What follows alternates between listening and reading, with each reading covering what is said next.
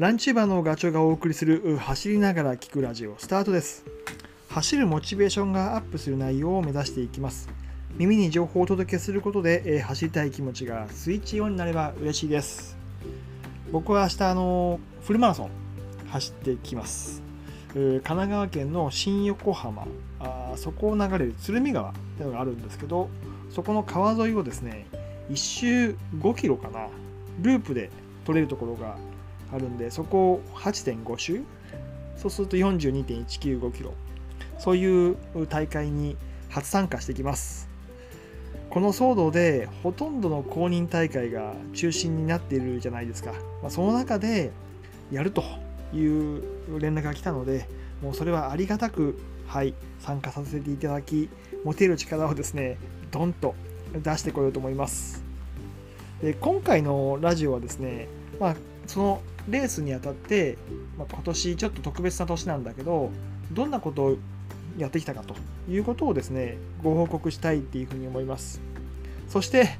明日の放送はもう走り終わった後なのでその結果報告をしたいと。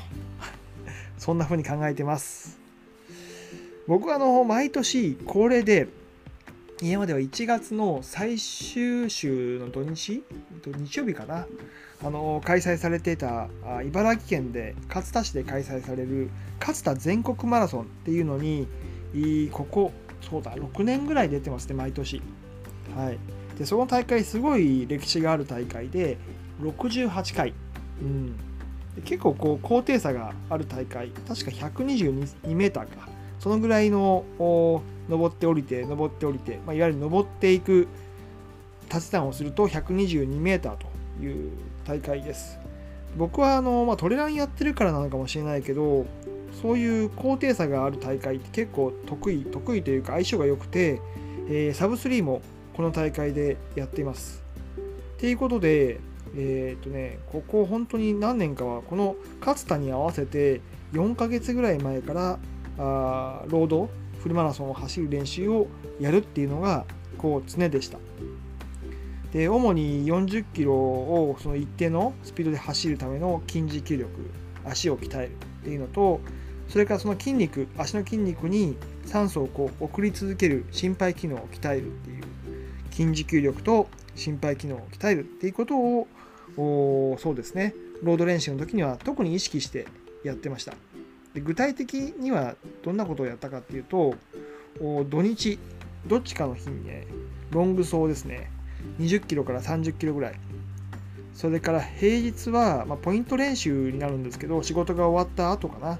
あーうちの近くに、まあ、すごくありがたいことにトレトラックがあるんですよ。陸上競技場が。そこに行って 400m を10本やったりとか。あと少し長い 8001000m とかを5本6本走ってました、うん、それで心肺機能とそれから、まあ、心肺機能だな主に。そこが鍛えられると。であと、まあ、僕トレランメインでやってるので、えー坂を登る力。それもねちゃんと鍛えておかないと あのやっぱり弱まってくるんですよ。トレラン力って山力が。故にその平日でやるスピード練習の合間を縫ってですね階段とか坂道ダッシュとかその辺をやっていました。そして土日はさっきまあどっちかロードって言ったけどそのもう一つの日にちに関しては山に行って56時間走ると。そんな感じで多分ね筋持久力足の筋力が総合的に鍛えられていたと思います、まあ、故にねあの3年連続でサブ3をしているということにつながってるんではないかっていうふうに思ってます。ただあ今年はそのルーティンが騒動で総崩れですね。うん、まあ、早々にその1月の後半に行われる勝田全国マラソンが中止になってで一応保険として入れていた2月末の湘南国際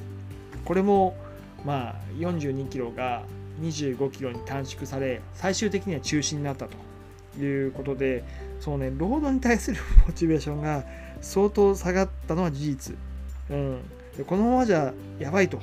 いうことで、まあ、開催の可能性が少し高い。トレランのレース。12月のトレランのレース。イズトレイルジャーニー。まあ、通称 ITJ70K、70キロを走るトレランのレースがあるんですけど、それに初参加しました。ま、この大会すごい人気がある、うん、伊豆エリアね、こう、えーと、重走する感じで走るんですけど、すごいいい大会なんですよ。ただ、いつもはこの時期ってやっぱりね、労働の練習に当ててるので、まあ、ITJ 出たかったけど、我慢してロードを走るっていう感じだった。だけどね、ロードの大会がなくなっちゃったから ITJ 手を挙げたんですけどね。はい。まあ、そんなこともあって、もう11月と12月はもう山の練習、ITJ に向けた練習がメインになってて、ロードの練習はそんなにしなかった。で、本格的にやり始めたのは、ロードの練習をね、始めたのは年末ぐらいですね。まあ、ITJ が終わって疲れが抜けたぐらいだから、そうですね。年末。うん。だからね、もう、まあ、分かってたんだけど、やっぱりね、スピード練習が全然足りないんですよ。いわゆる心肺機能が落ちて落ちてるっていうか上がってない。故に、トラックで 1000m とか5本やっても、3本ぐらいまではごまかせるんだけど、4本目、5本目が落ちると。うん、っていう感じなので、その対策も一応、ね、考えてはいて 新しい取り組みとして低酸素ジムに11月から通い始めてますあの低酸素ジムっていうのはあの空気が少ない部屋。あえっ、ー、と大体富士山でいうと5合目ぐらい標高 3000m ぐらいに設定されている中で、えーと、走る自転車を漕ぐっていうそんなところですね。でまあ本当場所によってはあの30分以上1時間とかやれるところもあるんですけど僕が行ってるところは30分しかできないところ、うん、それでもねなんとなくだけど刺激が入った感はありました。はい。それとあともう一つそういつもの練習と大きく違うのがあって、えー、僕はあのその1月末の勝田全国マラソンに合わせてちょうど1ヶ月前にハーフマラソンをいつも走ってたんですよ。これがね総仕上げみたいな感じでサブ33時間以内を狙うんだったら、えっと、その走るペースが4分1桁ぐらいでいけないとでそのスピードで21キロを押せないと正直難しい。でタイムで言うと1時間25分以内、うん、でこれサブ3を達成した時にはやっぱりちゃんとこうクリアしてるんですよね。で今年も、えー、まあ、そのつもりでいたんだけどあのなかハーフマラソンは中止、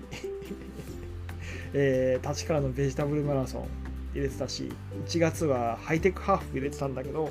もうそれも中止になってしまってるんでなんかねそう気持ち的にはあの落ち着かない感じ、うん。まあ、とはいえその明日フルマラソンを走るためになんかこう安心材料が必要で、えー、それ何やってきたかっていうことを話をちょっとこれからするんだけどまずね30キロ走、うん、それはね2回やってます。あその他に20キロ走は結構毎週やってました。はい。30キロっていうのはね、やっぱり20キロ走と違って、もう一踏ん張りしなきゃいけないんで、結構身体的疲労も大きいから、そんな回数はできないですね。それをただ2回やってて、ペースはね、4分30であの押すことができた押すっていうか、まあ、そこそこ余裕を持って走ることができたのでそれはグッドかなっていうふうに思ってますそれから、えーと、5000m のタイムトライアル。これも本当は10月11月ぐらいから毎月やって仕上げてくるんだけど今年はそれできてないんですよ。えっ、とこの前やったのかな？それが初めて 5000m のタイムトライアルやってそれが18分23秒か。はい。まあ、そこそこのタイムというか、うん、大体ねサブ3を狙うんだったら19分ぐらいがえー、基準になるのでそれはクリアできたのでそれはまあ安心材料ではある。ただ1回しか走ってないんでね。波がありそうな気がします。そしてあと峠走か。僕がいつも行っている丹沢のあの矢櫃峠っていうところがあって12キロ登りっぱなしなんですけどあそこえっ、ー、とねタイムトライアルをずっとやっててで久しぶりに4年ぶりかな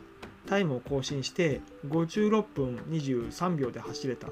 うん、それはまあある意味自信にはなっています。はい。そんな感じですね、まあ、あとさっき言った低酸素ルームに行ってるぐらい、うん、だからこれをね安心材料として あの自分の中にすり込んでですねあの明日 フルマラソン戦ってこようと思います。どんな状態なのか本当に読めない、うん、毎年やってるルーティンをあのちゃんと踏んでいれば、えー、このぐらいはいけるっていう自信がつくんですけど明日のレースに関してはないないっていうかあんまりどこまでいけるかもう本当に見えない、うんまあ、実験ですねただこれってね明日一緒に走る他のランナーさんもみんな一緒なのでちょっといつもと違うっていう環境でどこまでいけるかということを楽しんでこようと思います。はい。そして、えー、その明日走った結果はさっきも言ったけど 明日のラジオでご報告しますので、えーと、しばしお待ちくださいませ。はい。はい、えー、それでは今回は以上です。明日の放送でまたお会いしましょう。ガチョウでした。バイバイ。